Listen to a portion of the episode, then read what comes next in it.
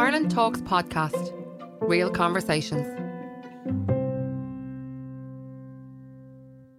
Hello, and you're welcome to Ireland Talks podcast. I'm Kevin Byrne. Today, I'm joined by one of Ireland's greatest female vocalists from the county of Galway, where she was recently presented with a Lifetime Achievement Award by the Mayor of Galway in recognition of her impact on the cultural life of the city. I am, of course, talking about the great Mary Coughlan. Mary, you're very welcome to Ireland Talks podcast. Nice to be here at last, Kevin. How are you? I'm very good, thank you very much. Let, Thanks let, for your uh, introduction. let me begin by asking you about the Lifetime Achievement Award presented to you, of course, in your home city of Galway, and what that actually meant to you. Um, a lot more than I thought it had when I got I got notice of it, but when I was actually presented with it, um, it was very. Uh, I got a bit emotional, and it was really, it was really nice to get it, and um, it was nice to get it at the town hall because we used to go to the pictures there when we were little uh, on Sundays. Yeah. Um, saw my first movie in the town hall, and I have a long association with it. And um, it was just really yeah it was just really special you know especially i think during the lockdown because it was i had to get a letter from the county council and everything to travel down to galway and yeah it was just all very very exciting i brought my grandson with me and he was just thrilled to pieces you know so and did you get to see all the old neighbours and, and, and so on? When I you did, yeah. God love me. I went up to Shantalla where I was born and brought up, and I went up Ash Road, and um, yeah, I, I introduced the, the grandson to a few of the old neighbors from a distance, of course. Yeah. And uh, everybody's, I mean, I, I do that little journey often when I'm in Galway doing a gig, anyways. I go back there uh, because there's still some of the kids that I grew, well, some of the women that I grew up with and yeah. men who are all the same age as myself and I still live there, oh, which is wonderful. So I have that, you know, and I'm very, very proud of it. I took them up to my school and told him about the nuns and everything, you know. So it was all it was all good. Very good, and and I suppose life in lockdown itself because uh, it's it's a different world we're living in. Uh, of course, your gigs are not able to go ahead, etc., which is uh, it's it's obviously terrible. And h- how are you feeling about that? Obviously, not great. Well, in, in March, it became obvious, you know, I suppose, well, I kind of thought that it would just go away, you know, after a few weeks. I think a lot of people thought that, maybe they, you know, yeah. But I thought they were going to, you know, when they when they called for the pubs to be closed down and everything like that, and all the St Patrick's Day parades, I said, "Ah, oh, well, we'll be grand if in about two or three weeks, and this will just pass over," you know. Hmm. And uh, so I had, um, you know, I kind of had a very rude awakening then in April, and all my gigs were cancelled um, in England. Um, I had 15 sold out gigs in England wow. um, in April, and they were moved to September, but then now they've been moved again into next April. So um, I also had a tour in uh, Norway of my play, uh, Woman Undone, um, with the uh, the cast and crew, 14. And then we were doing the Arctic Arts Festival, um, which was going to be, I mean, I was just so excited for that, the Midsummer Arts Festival um, with the band, and we were doing Glastonbury, the Galway Arts Festival. Um, I mean, a fair whack of beyond comprehension what it's done, but it's not just affected. Um, it's it's affected every single person in in in this in in the world. You know. Yeah. This is just my moany bit, you know. But I mean, Ariel is just a special thing because I had the album ready to go on May the fifth, and um, I wanted, you know, the whole the whole sum. You know, I suppose um, the new selfishly one. speaking, it was going to be my best year ever. Yes. Really, you know. Yeah. Well, I'm, I'm sure. You, I, am sure next year will be even better, and please God, everything will be back to normal by then. So, I think it, so. It well, let's hope so. Let's hope a vaccine um, comes on the, the market and, and sorts things out. But we just we have to think that way, or I suppose we'd all go mad. Yeah, because that, that's the worst part about this, and I've talked to a lot of people about it, obviously, and even the, the guys in my band, they're you know they're in their thirties, early thirties, and they're all very apprehensive. They wouldn't come near me, yeah, uh, because I'm over sixty, and um, they were scared to come out. Uh, you know, to visit and my grandchildren, and you know, it's just all a bit surreal, you know. It is a totally surreal. I, that's why I waited, and then then we we had great crack organising those um, gigs that I, I started to organise. I waited until um, five people could meet, you know. Yeah. And then we met out in my garden, and I just had this idea that, I mean, a lot of people were doing gigs on Zoom, and I was looking at them, and people were doing Facebook Live gigs, but Yeah. they were just like maybe one person with the piano or guitar, or there was a lot of people doing um, poetry and stuff. And um, little John Nee was doing stuff from Galway from very early on. Um, uh, he's doing his little plays on Thursday night. They're brilliant. Yeah. And I just felt that I wanted to have a band around me. I wanted to feel the music, you know. So Yeah. we set up the garden um, in a way that we could all be. And Owen, the sound engineer, measured us all two meters apart. Yeah. And we had those fantastic gigs. And I think, I think, well, people have said that they were the first, first live gigs with full band and sound and lights um, um, that went on during lockdown. We've had five of them now. Well, certainly from what I've seen uh, across social media, there's not many doing them with bands, and I watched yours. They were they were brilliant in the sense of the garden, and and of course we had the lovely weather back then, and it, it, it, it was really really nice. It, it was good. Um, and I I see when the weather's bad, you've moved into the to the We living room. into the house and Yeah. we might be able to move out to the next one again. Yeah. Um, the house, I, I always, I built that that room onto the house. It's a very, very, it's a very big open plan house. I got Yeah. here in uh, in Wicklow. It's, it's not a very big house. The room is very big, but it's the one room, if you know what I mean. Yeah, the room do, of course. kind of blends into the kitchen, and um, it has a high ceiling. And I intended to be able to use it for work. I recorded an album up here, um, with Eric Visser in 2012 yeah, and we brought a studio into the house. Um, my son set up a small, and we we worked as a trio, and we wrote songs and recorded them up here. And that album was called Scars on the Calendar, and it was always kind of intended that it would be kind of a workspace as well. And when we started to write um, the play Woman Undone, when I started to work on it with uh, Gary Keegan and Feidlim Cannon, um, Broken Talkers, they're known as we we did it in the house, you know, and we had Yeah. walls covered with with um, words and sentences and, and Brilliant. things that we wanted to write on, you know. So You're, you're in a lovely part of the world, of course. So it's it's a it's a great place to be able to record an album and like the surroundings you ha- you have. I see some of your pictures on, on Twitter, and you have deers walking around the garden, etc. oh yeah. Yeah. some people don't like the deer, but I love them. Ah, they're beautiful. Um, there was a lady lived here before me, uh, Elspeth Gailey was her name, and she used to feed all the animals.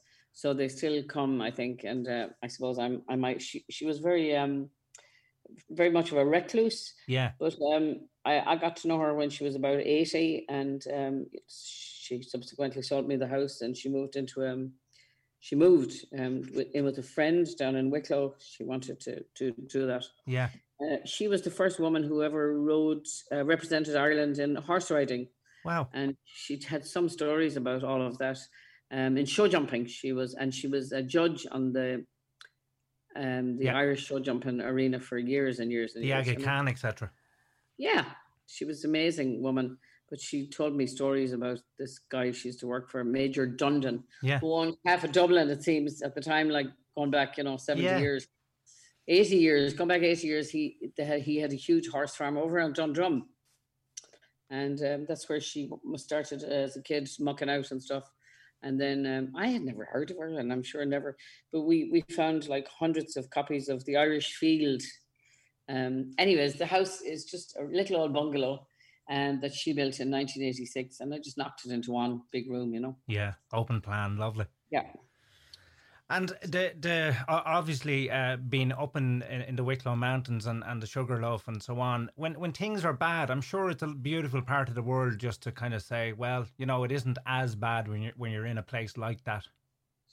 No, I Mm. never ever um, forget that. You know, I I am grateful to be here, and um, I'm grateful that um, my daughter Claire is here too, and two little grandchildren, and her husband Kieran, Lovely. And we've had them the whole time. And then my other children are wouldn't be that far away from me. You know, they're certainly um, one lived in Bray, and no, two lived in Bray, and another in um, Shankill. So you know, and my family is close, and they, we meet here like we were all here yesterday evening, and it's glorious. And we had a bit of barbecue, and oh, it's just beautiful. We're very, I'm very, very, very grateful They're- to where I live, they're and I don't underestimate it. You know, I just love it. yeah, of course, and they're and they're all only down the road from you, as they say. Yeah, And you were going to play Glastonbury this year. Was that going to be the first time ever at Glastonbury, or did you play previously?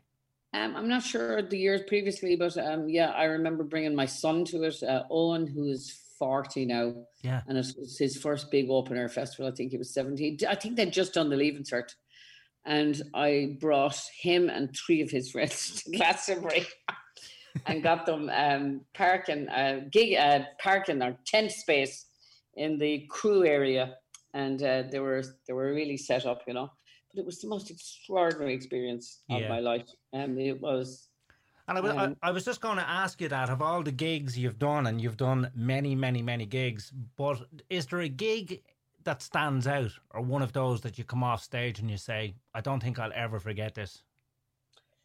Yeah, that night after our gig, um, because I did Jools Holland then, and we had to walk like half the way across, you know, the Salisbury Plain to get to where his little studio was. Yeah. And uh, he, he was down in a kind of a bunker, in under the ground. It's a, you know, and I did the gig from there. So, and then I walked back up the hill to where the, the crew and the camping was and everything like that, and um, the, the the backstage area. And just looking down on it, it looks like one of those like it looks like in a medieval Yeah. scene you know like all the campfires and all the lights and all the smoke and the haze and Yeah. and so many people you know and the other one i think really was well, I had a few standout gigs was I, sydney opera house was was unbelievable um i did that in 2000 and um, i think it was 2013 um extraordinary experience to do that and we sold it out and that Beautiful was nice. venue. Yeah. And you know, the first time I played in New York, you know, those kind Yeah. of moments. I mean, I used to dream about going to New York.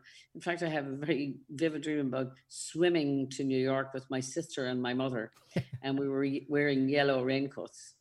And it's not a gig, it's not a dream I had once. I had it several times. I've never asked anyone to to to decipher it for me, but uh, when I when I got to New York to do a gig, that's what I thought about. And I'm prob- I'm sure I probably mentioned it from the stage. And, and were like they sporadic dreams? They just happened over a period of time or, or a short period of time? Or Yeah, I I remember them uh, happening when I was, you know, in my teens. Yeah. I was going to my aunt lived in New York. My aunt Vera, she's my godmother, so there was a connection, and we used to get parcels every year from Aunt Vera. And you know, we used to get a dress every Easter.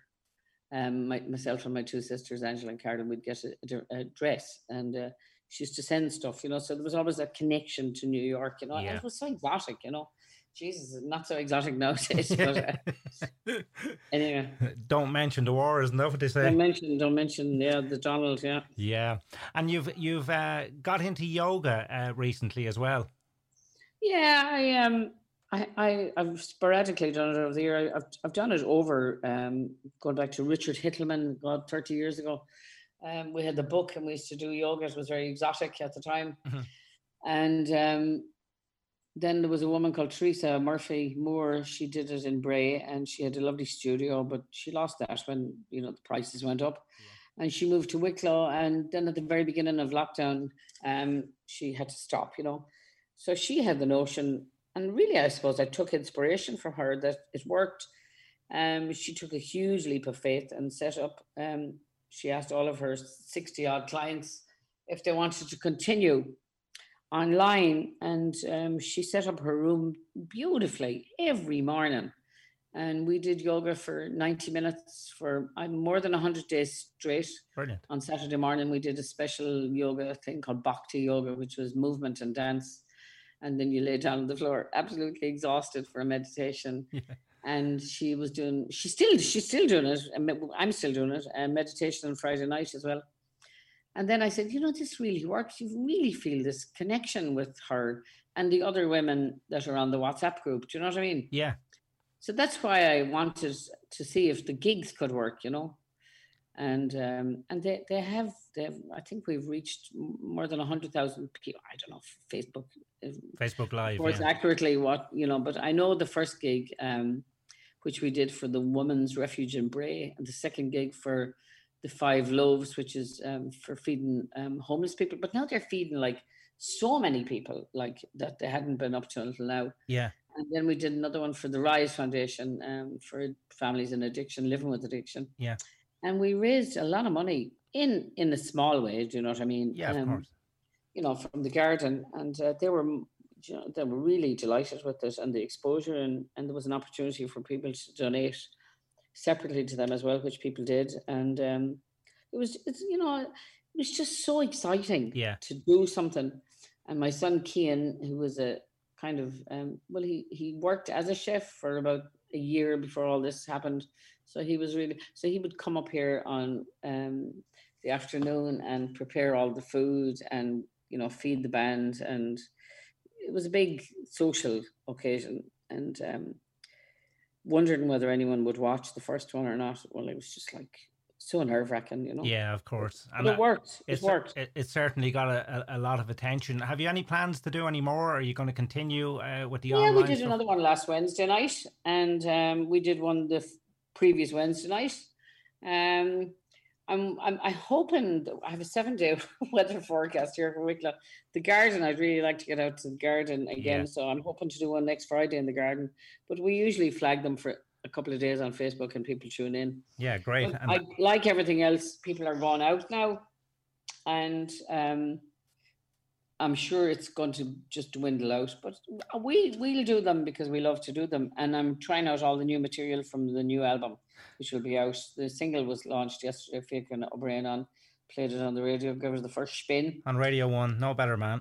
Yeah, and then um, so that's that's going to be uh, it, the album will be out on first September, and people are pre-ordering it already. Just going on the um the few songs we've done um at the gigs, so Which it's all great. good, you know. But that means the exposure is working. The the online Facebook gigs are working, and I, I being honest, I don't think that uh, the interest in that will die out. Uh, even though people are moving back and getting out and whatever, it's still say the interest in that will be there. Yeah, you might as well tell me actually about the new album. Uh, it's called Life Stories. It's called Life Stories, yeah. And I put up a little thing on Twitter yesterday, but I, I don't do Twitter that much. And it got 124,337 retweets. Brilliant. I think I'm gone viral. And I have, um, I was just looking at my PayPal, my website there. I got um, a good few pre orders. So I'll have them all next week. It's an album I did. I, I wanted to do, I'm 64 now and um, I'm not saying it's my last album or anything, but I started. I uh, I re um, I I contacted Pete Glenister who did um, my album in 1989. Yeah. Um, and Man of the World and Invisible were songs that he had written, and it was a huge production job with Warner Brothers, you know. Yeah. And I had dreamed after, you know, um, it's just really hard now, you know, to do stuff in a big way. So that's why I did the small album with Eric in the house because we didn't. I don't have a record label. Right. Okay.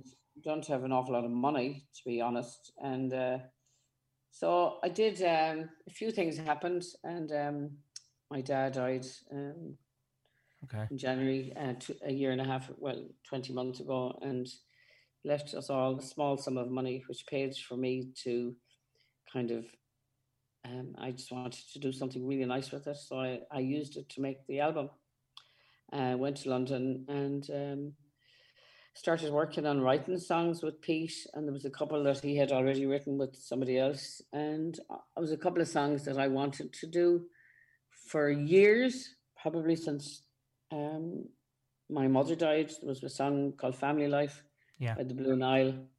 And um, you know the way songs people send songs to you at kind of times in your life and say, "Wow, this is just what I need." Yeah. So there's three songs written there by three, um, two two songs written by two Irish women, Carrie O'Sullivan and Susan McKeown, and then I co-wrote um, six of the songs with Pete, and then we have the, the Blue Nile song, and an old Judy, an old Gershwin tune that we jazzed up a bit.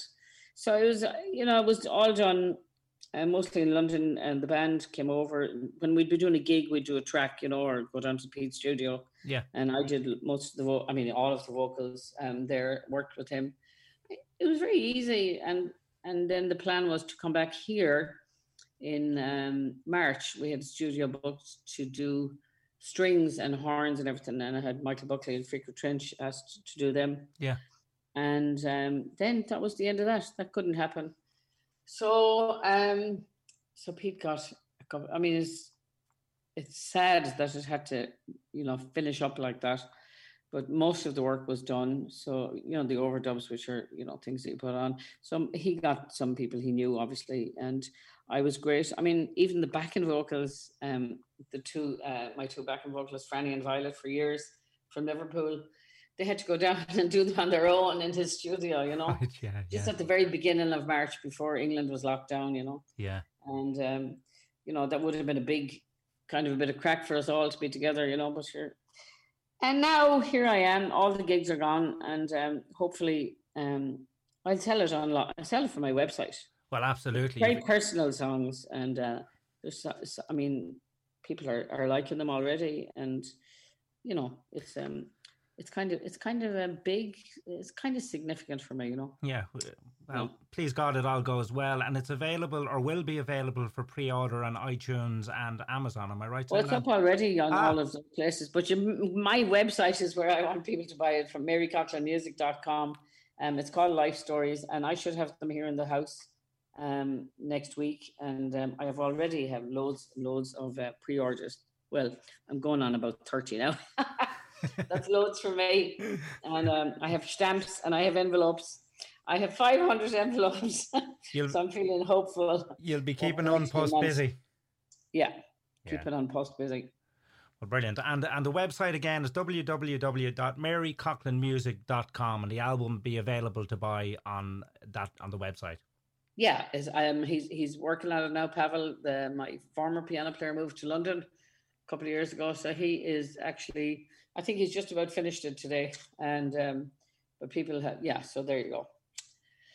So um, just sit back and wait for that to happen. And and I know it's fingers crossed and all that, but we have been rebooked for all of the festivals that were cancelled this year for next year, including my theatre piece, Woman Undone, because I guess that nobody's had the opportunity to make any new theatre, you know. Yeah. And uh, so Glastonbury have confirmed, and um, Norway and Galway Arts Festival and a few a few places have have confirmed that they will move forward next year in as much as they can with with the people that were booked this year. You know, so that's kind of that's kind of comforting. And by next June, you'd imagine that certainly uh, we'd be we'd be okay. You know. Yeah, hopefully so. I think we will, uh, and it's great that they are given that commitment to bring the gigs forward and so on. So that's good. It's uh, like and there's a few positive. theatres around Ireland that are starting in a very, very small way. And I've asked, I've been asked to do the Mermaid in Bray Brilliant. and the town hall with just like a 30% capacity in October, which will, you know, so there's 230 people sit there or 270 or 320 in Galway. So just like 70 or 80 people there. It'll be weird, but they'll be sold out like, you know, so it's, it's, but it's very brave of them to do it. And I want to do it. So, Yeah. and the guys in the band want to do it. And we're all going to take a hit, but you're, everyone's, everyone's taking the hit. Everyone is you know. taking a hit. It's it's a case of I suppose just getting on with it and and and look at Yeah, what we doing have. the live gigs with people there. I mean, and they'll be so excited to come. You know, yeah, absolutely. Well, I'm think sure they will. I hope they will. Well, I be, I be honest with you. I think when when things get back to normal and and when they do, I think for artists, I think it's going to be uh, incredible because I think a lot. Like I love live gigs. I know a lot of my friends love live gigs. yeah, So I think that because they haven't been happening, there's going to be an absolute rush to get to them, and that's what I think when things get. yeah. get We've all been kind of keeping, keeping, keeping people happy as well. Well, it's certainly in the beginning. You know, like through May. When it looked very grim there, you know, all the kids. We were doing the gigs, and everyone was just loving them. And I love. I watch other people's gigs on Yeah. Thursday and Friday. Yeah, Instead of watching the telly, that's what I do. I want Leo Kelly and John Yeah. Nee and Alton Conlon and uh, Brian Kennedy did a gig the other night. You know, it's great yeah, to catch up with um, your colleagues and Absolutely. see what they're up to, you know, in their own living rooms or how they're, you know, talking about it and dealing with it. So that's nice, you know. And funny enough, the online gigs are like for for me watching them, uh, and I've watched uh, yours from the garden and so on. It's it's it's actually very personal. It's it's because like obviously you're looking at it on your television in your sitting room, so it's where a live gig is great, but the online is great too because it's very personal. You can say what you want. You can talk about the songs you're going to sing. So for me as as the viewer, I'm getting more Yeah, a lot of people have said that, and I I go back the next day um, and they replay it, and I actually answer every. Uh, well, I answered 300 comments the other night. Um, I I view them again the following night, and um, I I talk to everybody online. Yeah, and they love it, you know, and I love it, and it's it's a connection, and you know, and hopefully that when they feel safe enough to come out again, they will, you know. They absolutely and, uh, will. I mean, it's different for us, you know. In many ways, we'll be on a stage, you know, and you know, we we we won't have to worry about it so much. Do you know what I'm saying? Yeah. So I'm just hoping that people will be able to feel safe enough and relaxed enough to to come out and enjoy the gigs, you know. I definitely think they will. Uh, I've picked out a song to finish up with. I hope you don't mind. Uh, it's Okay. called it's called Ancient Rain. Oh, of course. One of my Beautiful, one of my favorite songs. So Mary, thank you very much for joining me on the Ireland Talks podcast. Very best of luck with the brand new album, and uh, Thank you, Kevin. thanks so much. Okay. God bless. Bye. Bye bye. Bye.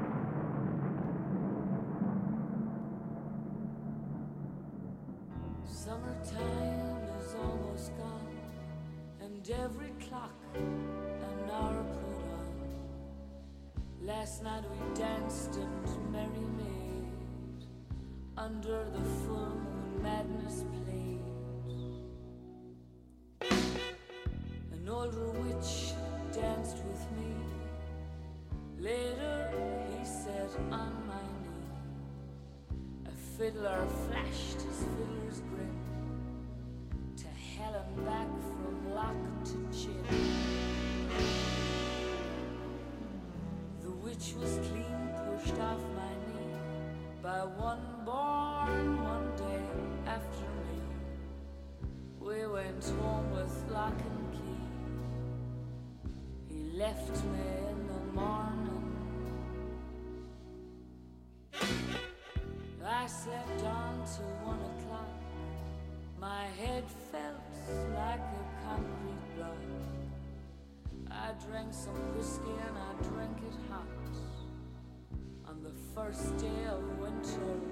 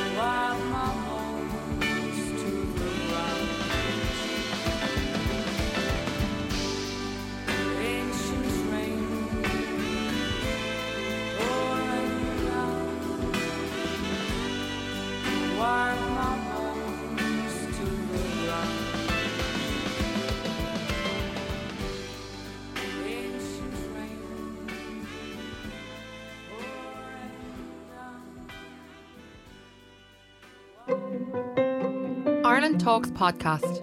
Real conversations.